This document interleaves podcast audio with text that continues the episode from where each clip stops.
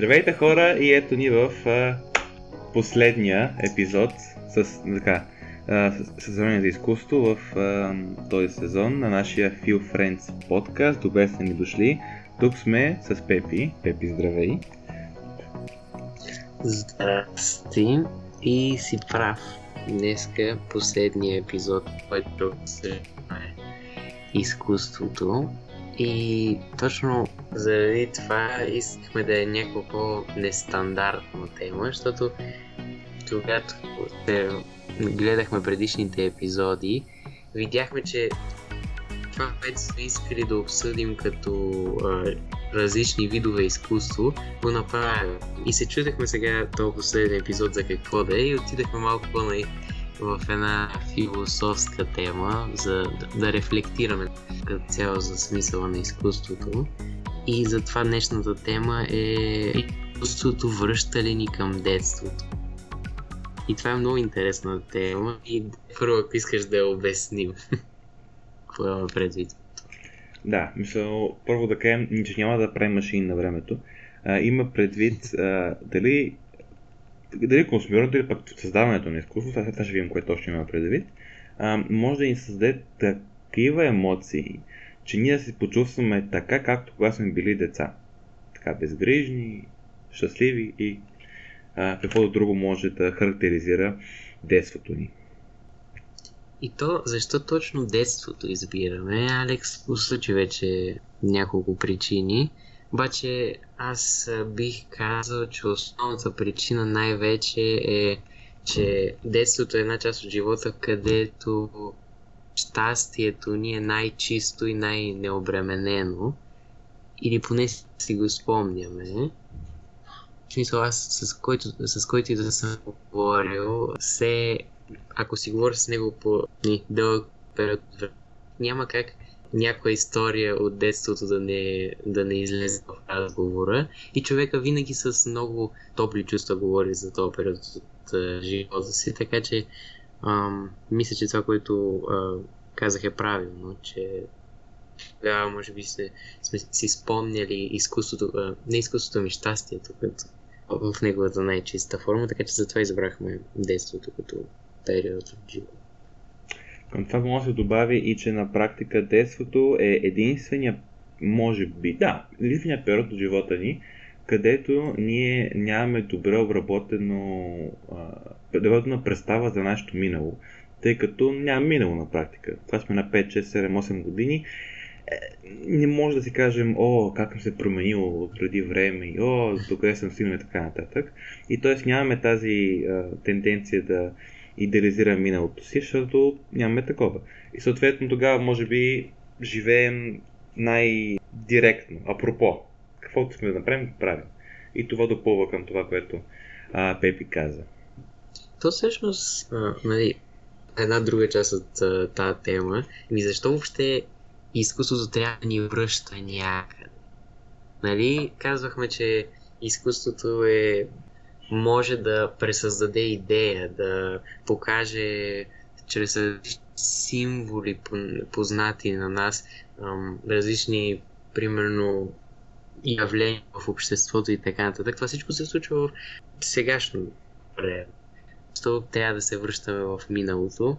Ами, ние с Алекс, е, понеже това го споменахме в а, предишния си епизод за рисуването, че то може да е а, много често ескейпистко, което ще рече, че а, ние се опитваме да се отдалечим от а, трудността на ежедневие, като се връща в някакви а, моменти от живота си, където сме се чувствали много сигурни, много щастливи и всички тези хубави емоции сме ги чувствали, така че мисля, че това е основната причина, поради която използваме нали, така, глагола да ни върна и защо въобще трябва да като цяло, когато човек си мисли за своето детство, той на практика напуска реалността, напуска своето настояще в търсене на едно, поне в главата му, една по-скоро по-добра представа за това какво е, какъв е бил. И съответно това е спомен, това спомените за детството. И в изкуството на практика много рядко ще срещне артист и човек, който консумира изкуство, който да консумира, да, да узнае директно за реалността. В самото консумиране и създаване на изкуство, в самия този момент, човек на практика напуска реалността и започва да създава а, една по-абстрактна представа за нещо. Да ще бъде идея или емоция, вече зависи, или пък и двете.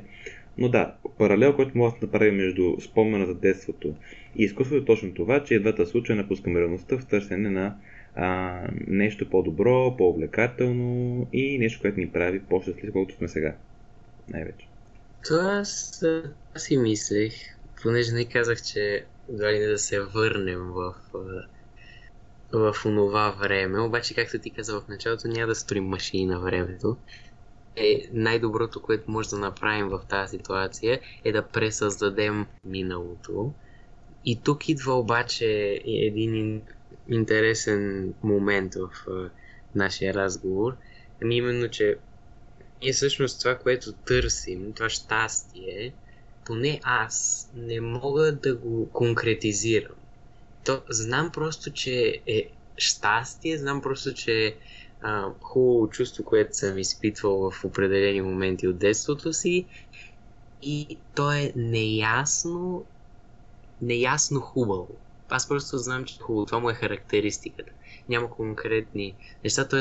аз не мога и да искам да го пресъздада, защото не си спомням точно кой аспект от, от моето съзнание и всъщност преживяванията, които съм имал тогава, ми е създал това чувство.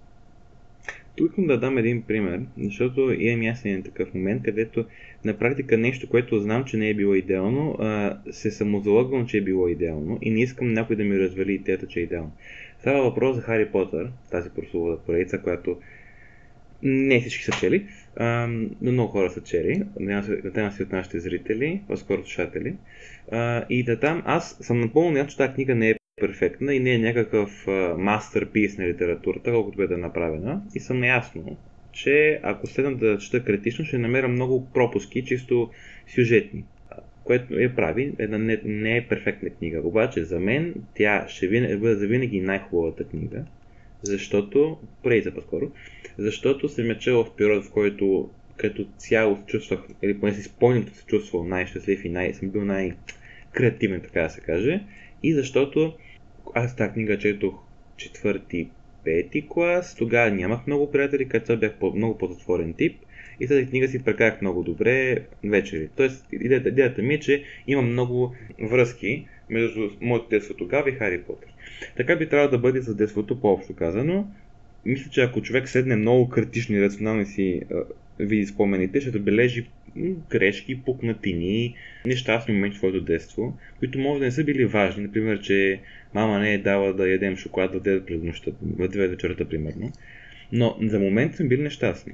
Но това просто го пропускаме, тъй като, така се каже, като погледнем по-голямата картина, спрямо сегашните ни, говоря като възрастни или поне като юноши, а, отговорности, задачи, осъзнаване колко мък има по света, тогавашното състояние е било едно, как да се каже, много приятно и щастливо незнание. Един вид. Да, ми това е интересно, защото най- казваш, че не би искал да едва ли не да разрушиш тая Хари Потър, идеята за Хари Потър.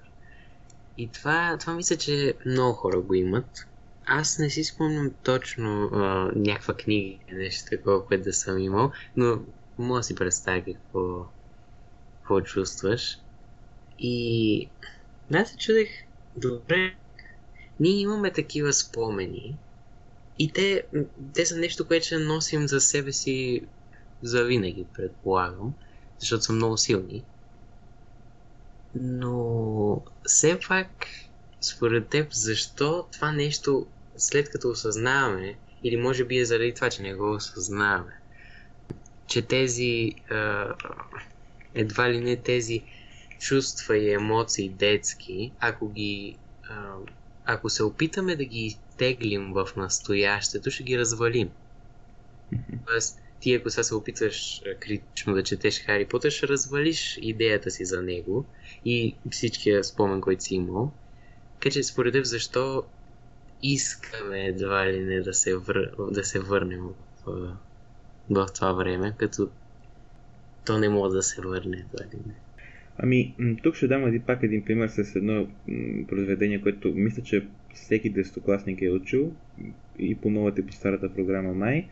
А, ако за, за, по-младите средни слушатели има едно произведение на един Димчо Дебеланов, един български поет, много известен, да завърши бащината къща, където накратко се разказва как лирическия герой иска да се върне в своето детство, в, в, в, своята бащина къща, макар че това е напълно невъзможно.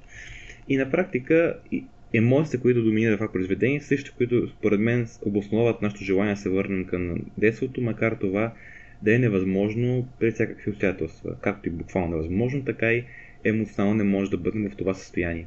Но за мен ние се стремим към това, защото ние поставени пред предизвикателствата на света, най-щадящата нашето благосъстояние реакция е не да конфронтираме тази голяма система, която е обществото, която има много идеи, много хора вътре, много е комплексна, много трудно се променя, има зли хора, има зли герои, има политика, економика и други такива страшни термини.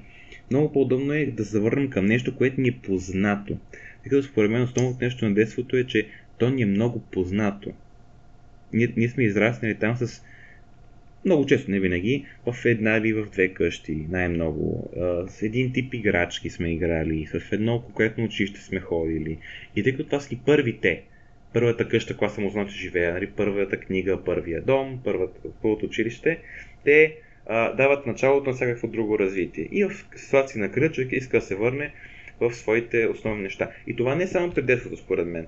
Когато човек е в екстенционна кръга, много често иска да се върне в родината си. Отново това е някакво, едно завръщане към познатото. Просто тук може би е максимализирано. Към най-познатото, което е детството. Аз всъщност във връзка с това си мислех точно, че когато сме деца, едва ли не ние сме в една защитена среда, сравнително защитена, и можем от тази защитена среда да си представяме света навън. Тоест, ние се намираме в а, едно пространство, което знаем, че е сигурно, знаем, че ни е познато, има, имаме, имали сме хубави емоции в него, щастливи сме били там. Хубавото е, че едва ли не взимаш най-хубавото от двата свята.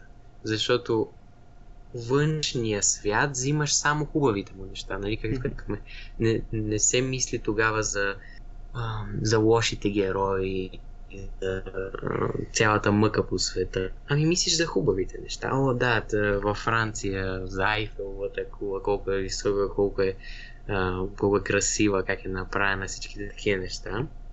И едва ли не ти се поставяш а, детството, без, без да искаш дори, в едни граници, които обаче хипотетично могат да се прострат навсякъде.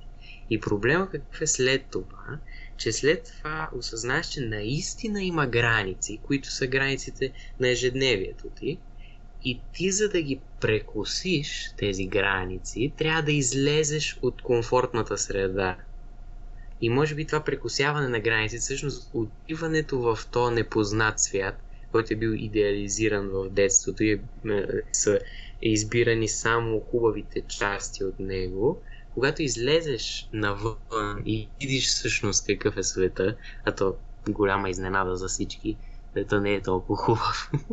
Има много хубави части в него, но е много лоши.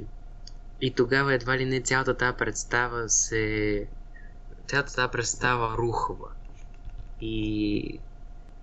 Да, пак, пак както ти казваш, някои хора вече минавайки в този етап, преминайки в този етап, искат отново да се върнат в страната, обаче това няма да промени според мен факта, че те вече знаят, че извън границите има и лошо. Защото ти даже и да се върнеш в родината, то пак както това произведение на Димчо Дебелянов, основното чувство там е тъга и меланхолия, защото осъзнава, че никога не може да се върне към това, да, го наречем безгрижие, което е имал преди. Така че, да. Има го и другия момент, който на практика е свързан с това, което каза. И психолозите биха нарекли ефекта на Питър Пан. Питър Пан, известният герой от на детското произведение в психологията се е превърнало в метафора за дете, което иска да порасне. И сега, на практика, когато, когато сме деца, вече, аре, може би като сме на 8, 9, 10 години, не точно деца, но пораснали деца, да го кажа така, ние осъзнаваме, че ще пораснем и осъзнаваме в много общи черти, много бегло, какво е да си възрастен. Нали, горе-долу. Ходиш на работа, нещо правиш там, плащаш сметки, някакви такива общи неща. И идеята, че няма го човек ще порасне, освен че е малко страшно, обаче много така интересна за малкото дете, защото пак е нещо непознато. И то, непознаващо лошото, ще идеализира и в на възрастни. Това мисля, че е естествено, естествено развитие. Малко са децата, които толкова зели, че да кажат, аха, аз не желая да порасна, тъй като там ще е лошо. Но, фактът, че не е ясно какво то ще стане като възрастен, на практика означава, че няма граници относно това какво ще стане това дете. Първо като професия. То може да бъде на практика всичко, докато не стигнем до училище в някакъв по-висок клас. И но знае, че някъде друга, друга да не го бива а, то може да, се, да живее където, където си иска, на практика. Никой не може да му каже, няма живееш там, тъй като още го няма този момент. Не е момент за мен на решение. Той може, м- как да кажа, да яде какво си иска, да, да държи как се каквото ежедневие, няма никакви граници. И това може би, може би най-страхотното чувство, че ще стане нещо вълнуващо, но тъй като не се знае какво, човек може да прави, а каквото си иска. Може да има което да е приключение. И това прави в, в, в, в преведението и Питър Пан. Той не желая да порасне и не желая да порасне, тъй като порасването всъщност при него ще бъде да се превърне в този лошия, как беше, Каптан Хук ли беше, с куката вместо, вместо ръка. И друг един герой беше, който беше като цял лошчик и беше възрастен. Следователно, какво искам да кажа с тази метафора с много уважение на Питър Пан, е, че огромен плюс на детството е, че не, човек не се а, ограничава от решенията, които взима. Когато човек е на 45 и има някаква работа и живее в един, в един град, има семейство, е много по-трудно да смени и град, и работа, камо ли пък семейството, това да кажа, че е невъзможно. Там вече всяко решение е крайно, дефинитивно, има последици, не може тук така да се сменя. Детството всичко е едно приключение, което можеш да свърши, когато човек си реши да почне ново, да си представя нови и да прави какво си иска. Свободен. Точно свързано с това, да, човек се чувства свободен. И то не е, че ти осъзнаваш, а да, аз съм свободен, ами е просто е така. Ти въобще не осъзнаеш, че си свободен, но знаеш, че си свободен. Просто защото няма сериозни последствия за това, което правиш. Да, мама може да ти се скара за нещо, което си направил, но това не, не можеш да го сравниш с отговорността, която човек има, когато трябва да се грижи за деца, трябва да изкарва пари, да почва сметки и така нататък. И това ме води до следващата а, причина, що искаме да се завърнем в този период липса на отговорност. Това мисля, че е една от основните разлики между децата и възрастните. И е някакси сблъсъка с а, реалността, може би, така да го нарека. Защото някакво се кажем, един възрастен човек без отговорност а, му е много труден живота и няма как да избегне отговорността, но това едва ли ограничава едва ли не свободата, която с която детето разполага в големи количества, така че това е много също важно. Даже ако погледнем и думата отговарям, а, думата отговорност, тя има същия корен като отговарям. А отговарям е от говоря. Тоест говоря от, ня... от нещо, говоря от някъде. С други думи, отговорността е когато се очаква от теб да се свърши каква работа. Да, или да свърши нещо. Ти трябва да говориш пред човека, за когото си поел отговорността. Това си отговорен. Обаче като дете, никой от теб не очаква нищо. От теб се очаква да бъдеш дете. Което на практика е това самото себе си не е отговорност. И тук е много хубаво може да една дискусия всъщност дали обществото ни кара да пораснем, това вече има темата отделен епизод. И всъщност дали ако променим обществото може да се почувстваме като деца, макар да сме възрастни. Но това е друга тема наистина. Със сигурност това, което може да кажем е, че липсата на отговорност ам, и от това, че следва това безгрижие на децата, позволява нещо друго, което ще ни доведе към темата за приликите между изкуство и детство, че детето може да бъде креативно без последствия. Не може, или поне не бих съветвал, а, юноша или възрастен да се опита да бъде креативен на, на изпит или в работното си място. Като под креативен визирам да се пробва да се държи по друг начин и така нататък.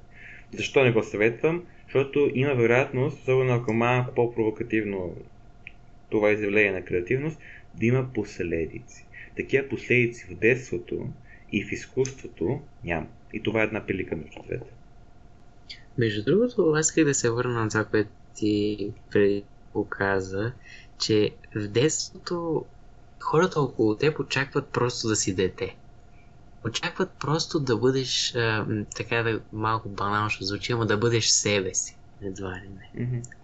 Тоест, аз, аз знам, че а, и то това е, мисля, че е инстинктивно, защото ти си а, по-малък, по-беззащитен и те искат, а, и родителите специално, и хората, които се грижат за теб, да можеш ти да се развиеш по на най-добрия начин и не се очаква нищо, кой знае а, колко от теб, освен да си се развиваш и да си себе си.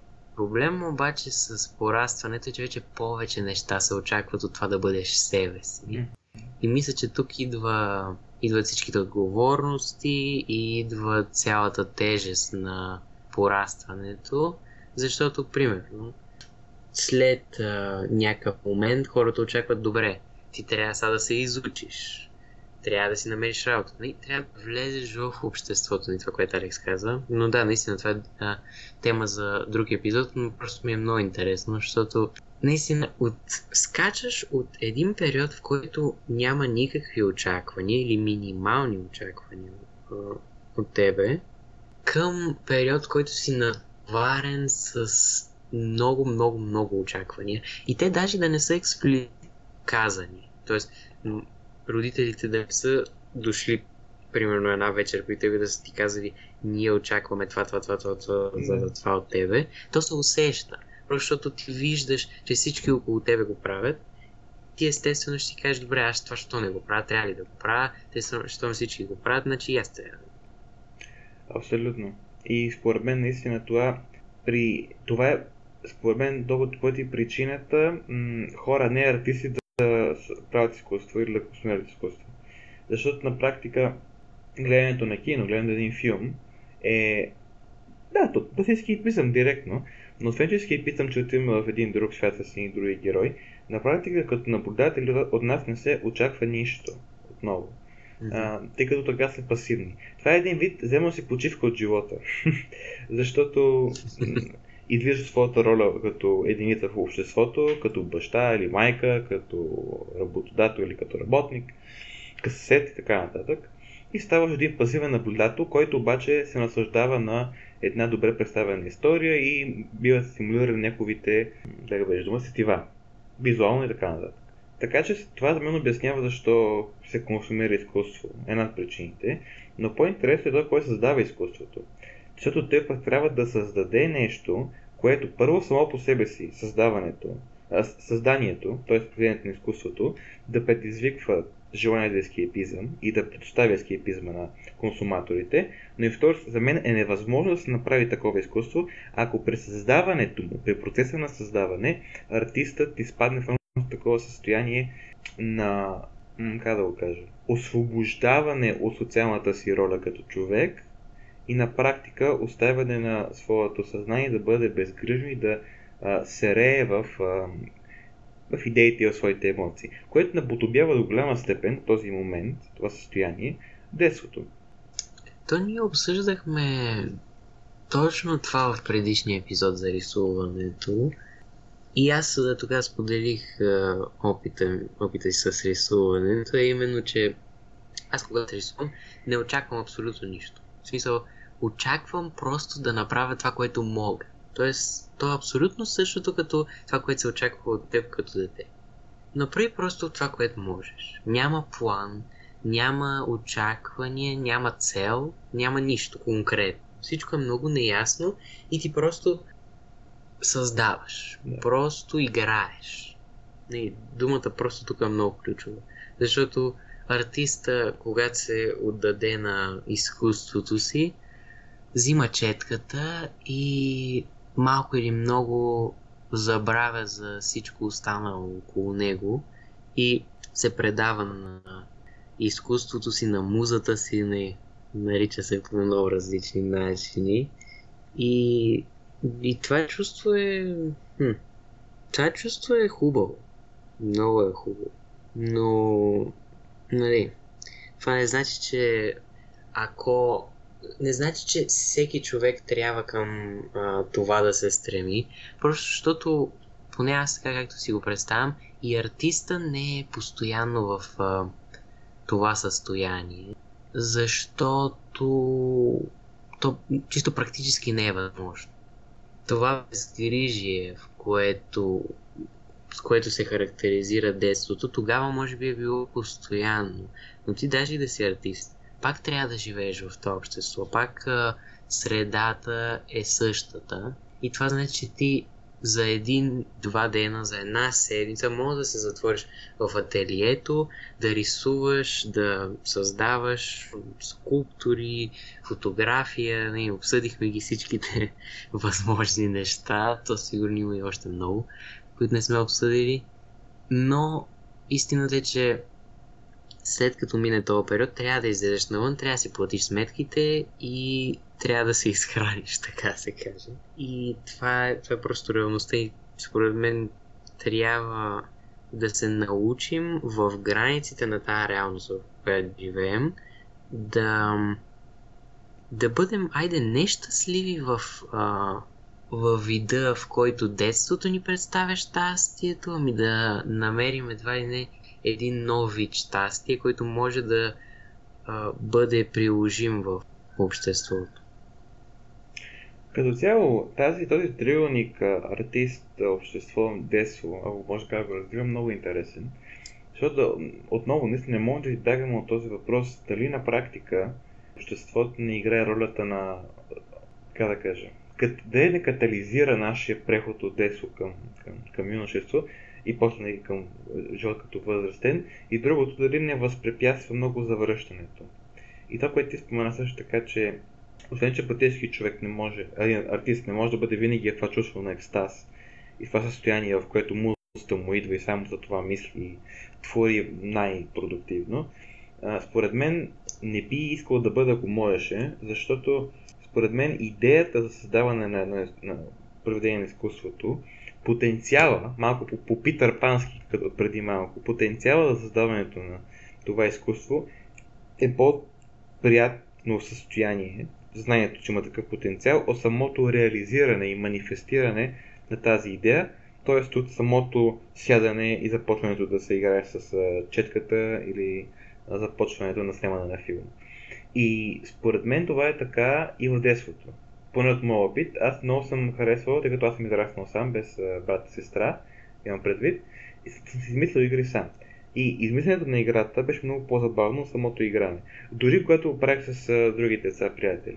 Да измислим какво ще играем и да определим правилата или нещо такова, може да отнеме един час, няма да ни омръзне, а самото игране отнеме 15 минути и ни омръзва. Така че бих могъл да си позволя да направя този аналог, че и в изкуството и в детството потенциала, че нещо може да се случи, е ключов за предаването на това неясно, но пък много ясно, тъй като го изпитвали всички, чувство на безгрижие, което характеризира детството. Във връзка с това мисля, че въображението играе много голяма роля в, в реализирането на, хем на детството, хем на изкуството. Защото ако гледаме нещата стриктно както са, няма, ня, нямаше да говорим за такива абстрактни неща и нямаше да говорим с, с това чувство и тази радост за изкуство, за детство и така нататък. Просто защото реалността не е романтична. Обаче въображението може да я направи едва ли не да й даде, да й даде душа. така е хубаво да И аз мисля, че въображението е нещо, което за съжаление много хора е да кажа, някакси губят все повече с порастването си и че не е добре. Защото то все пак... Не, то, и това с изкуството и това, което ние апелирахме целият този да се занимават хората по-надълбоко с изкуство и да емоционални и рационални ползи от него. Мисля, че това също е едно нещо, което аз бих апелирал. Именно да не се разделяме с въображението, като порастваме, защото, както Алекс каза, то да ни донесе много, първо много позитивни емоции и второто директно е свързано с креативността, което и чисто рационално много, много ни помага. Така че, да, мисля, че да се запази една част тази, тази част от детството. Ако погледнем думата въображение, и я в нея съм се видял, че ще бъда вижда български язик, тя има представката В и под думата въображение. Тази представка В се среща примерно в думата въплъщение. И въплъщение означава, ако примерно кажем, че нещо е въплъщение на една идея, означава, че то носи в себе си тази идея, но и се изразява по друг начин. Въплъщава се по друг начин. Ако вземем думата въображение, въображение може да кажем, че е образ, нали? Тоест, въображението е представяне на един образ по друг начин. На нещо подобно по друг начин. Оттам и креативността, нали? Тази чутица. Тоест, за да имаме въображение, трябва да имаме способността да променяме образи. За да променяме образи, ние първо трябва да имаме много образи в главата си и второ трябва да имаме желание и интерес да се играем с тях, за да ги променим. Но като възрастни, мисля, че необходимостта от това да бъдем добри, добри в работата си, добри бащи или майки, добри граждани, да спазваме законите, добри съседи и всички други социални роли. И към това се намират и съвсем реалните битови страхове от типа на си платите ли сметката, какво става с високата цена на, на газа, на храната, вкъщи е много мръсно, трябва да забърша, колата ми се щупи. Това са напълно реални неща. Всичко това на практика ограничава човека от търсенето на образи и в главата му остават битовите неща. Нещо, което не е, не е критика, но съжаление мисля, бих казал, че е факт. Така че има ограничено брой образи. И след това не, поставката В, т.е. играта и променето на образите, за това е нужно време и е нужно човек да търси до поне малко ескейпизъм. Да, ескейпизъм е дума, която се разбира негативно, но човек, който гледа много филми или гледа много картини, според мен ще има по-голяма възможност да си играе с образите. И тук стигам до много важно заключение. За да имаме въображение, трябва първо да се опитваме да напуснем за малко бита и второ, това напускане да бъде концентрирано. И то къде ще бъде концентрирано? В нещо, което ни дава образи. Ами това е изкуството. С него може да си играем с образите. Така че, хора, занимайте се с изкуство. За мен занимаването с изкуство ще ви даде въображение и това въображение е ключово към детството. Така че в един аспект частично да, ето в този смисъл изкуството ни връща към детството чрез а, въображението. Мисля, че това добре обща нещата, които искахме да кажем.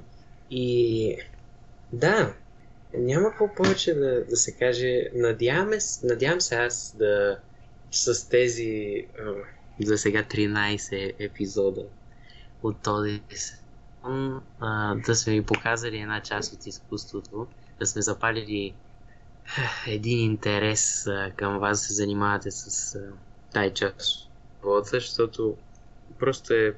Ние мисля, че я опитваме във всеки един епизод от една различ... малко по-различна гледна точка и мисля, че е много, много пластова и всеки човек има какво да вземе от нея и вярвам, че на всеки би му помогнал да, да се опознае повече и рационално и емоционално и да стане по-щастлив. Да. Каквото и да щастие. Да стане по-щастлив. И така, ами това беше на практика този, този сезон. А, това, което следва следващата събота е традиционно ще добавим една равносметка, един обзор на този сезон. Ще коментираме добри, лоши страни, какво ни хареса, какво ни хареса и какво идва в бъдеще. В бъдеще голяма изненада идва нов сезон. чиято тематика ще разберете скоро време. А още което може да кажем е, че след обзора на сезона, малко, което ние, не ни е по принцип в, как да кажа, в стила, ще имаме е, дупка една седмица, т.е. разбирайте, ако трябва да си говорим в дати, че тук сме малко психари с планирането, деня събота 16 април няма се качи епизод. Причината е, че се подготвяме за новия сезон, където нали, знаете, имаме нови теми, нови подгот... подготовления и така нататък. Надяваме се да ви хареса от този епизод, този сезон, където цяло идеята да занимаваме с изкуство, както казах, те бите ми запалили интерес. Нас беше много приятно да коментираме и оф, камера, и тук пред вас изкуството и неговите проявления, да се прекарвате добре, да творите ако можете, намерете време, аз трябва намеря също време за това. И така, следващата събота, където правим обзора и чао чао! Чао, чао.